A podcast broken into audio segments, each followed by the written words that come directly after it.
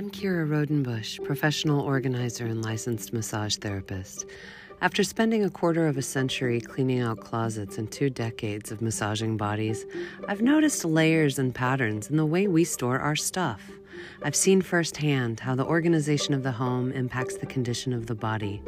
I'm fascinated by the accumulation of stuff and how what we hold on to informs our identities, and how much we can transform when we decide to let things go.